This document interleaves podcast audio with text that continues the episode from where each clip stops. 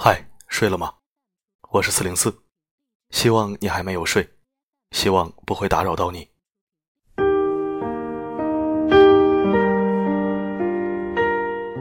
这里是桌子的生活观，一张立志成为你生活里男闺蜜、好基友的桌子。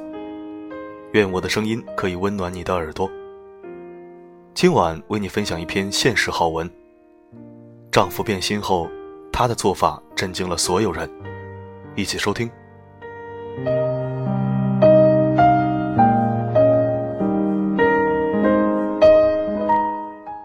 我认识一个叫周阿姨的月嫂。周阿姨家住南城，因为北京新机场的建设，北京南城拆迁了很多地方，阿姨原来的家就在其中。阿姨五十多了，照顾瘫痪在床的婆婆十多年，公公身体也不好，又有孩子要读书，她不能出去工作。家中经济困难，拆迁之前为了多占平米数，跟前夫办理了假离婚。拆迁后领了拆迁款，婆婆过世了，虽然回迁房还没下来，但女儿也结婚了，她以为好日子要来了。一家人过的拆迁后的第一个春节，前夫带来一个三十多岁的女人，说不想复婚了，找到了真爱。她当时觉得自己活该。收拾了东西就要走，公公拉着他就跪下了，说：“我们家对不起你。”那段时间她真的是不想活了，怎么也想不通。她照顾婆婆十余年，尽心尽力，老太太连个褥疮都没有长过，可前夫说不要她就不要她了。这个时候女儿发现怀孕了，她只好打起精神照顾女儿。女儿和姑爷接她过去住，女儿生了孩子。小外孙女一百天的时候，姑爷在阳台打电话，原来是亲家母和亲家要来，姑爷怕她不方便，不让来。他出门买菜的时候，看见医院招月嫂，包吃包住。他转念一想，拆迁款都让前夫拿走了，等回迁房下来，属于他的平米数也没法买呀，不如给亲家母腾出地方，自己也赚些钱。医院的护理中心开始不愿意，嫌他岁数大。他就介绍了以前伺候瘫痪婆婆、照顾女儿坐月子的经验。他经过体检、培训，交了押金就上岗了，顺利的通过了试用期。试用期过了以后，就有产妇问他愿不愿意住家，他就成了一个住家月嫂。这样忙忙叨叨，心思都在照顾产妇和小婴儿身上，反而不再为以前的事烦心了。每干一个月，他就休息一周，去看看小外孙女。在女儿家住的时间短，也没和亲家母有什么矛盾，亲家母反而经常劝他想开点儿接触了外面的世界，觉得自己一个月包吃包住赚一万块钱，很多人家还连订三个月。眼瞅着小孩子一天一个样，壮实的笑呵呵的。有一次给一个律师家伺候月子，女儿去看他，产妇听到他的事以后。当时就打电话让孩子爸爸回来，要替他要回属于他的拆迁款。去看老公公，老人家把存折塞他手里，他又把存折还给老人家。转身对前夫说了，已经去法院起诉，传票过几天就该来了。看着前夫当时就傻了的脸，他转身就走了。法院判决以后，前夫为了不还钱，天天给他打电话要复婚。她这几年当月嫂攒了不少钱，就算前夫不还钱，买回迁房也够了。有一家新手父母，孩子他带了一个月，就不爱跟爸妈玩了。他用《华人育儿百科》里面的亲子游戏教孩子的爸妈跟孩子互动，孩子咯咯的笑。这对小夫妻因此对他很认可，希望他能给带三年孩子做育儿嫂，他也在考虑。这让他也想多读点书。以后给人家带孩子，尽量往好的地方引导。习惯了一个人生活，反而觉得其他的东西都是累赘。想着日子越来越好了，他还想以后有机会出去旅游，去外国看看。育儿书里有一本《遇见孩子，遇见更好的自己》。周阿姨说，看完之后回想自己这几年，真的是因为各家的婴儿救了她。看着那一张张的小脸，自己没日没夜的照顾他们一个月，他们就长舒展了。他用女儿给他买的手机，接单的日子照一张，离开的日子再照一张。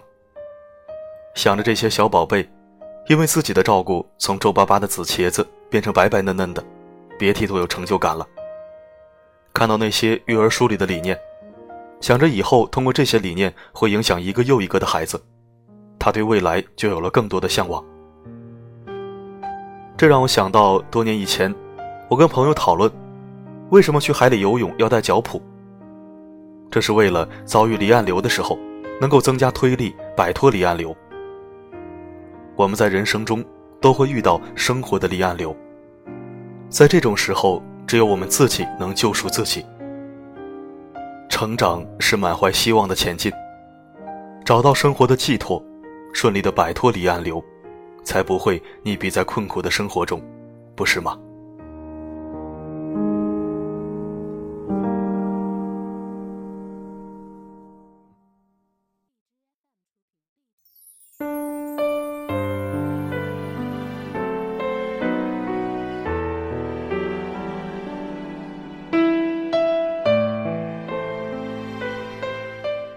好的，今天的文章就到这里。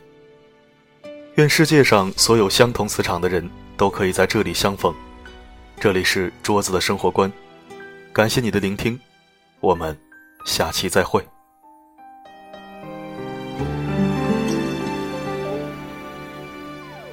风决定要走，云怎么挽留？曾经的死纠缠，放的手，情缘似流水，覆水总难收。我还站在你离开离开的路口，你既然无心，我也该放手。何必痴痴傻傻纠缠不休，是情深缘浅，留一生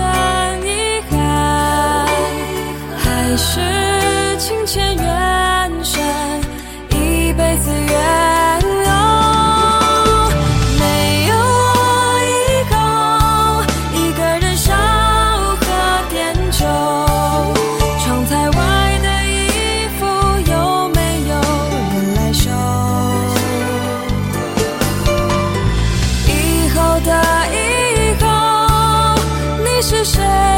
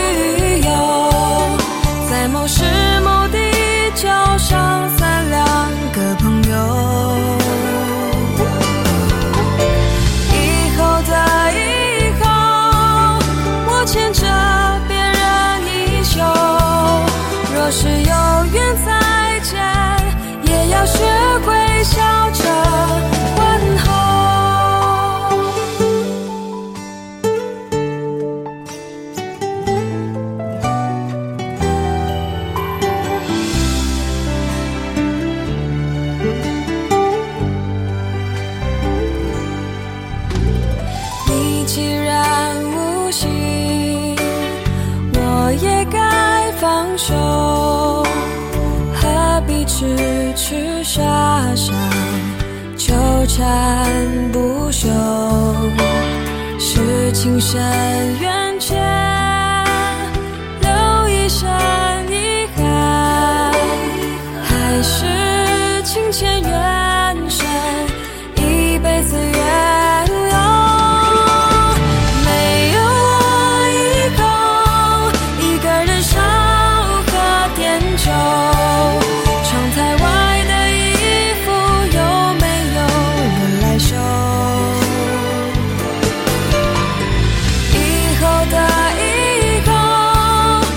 是谁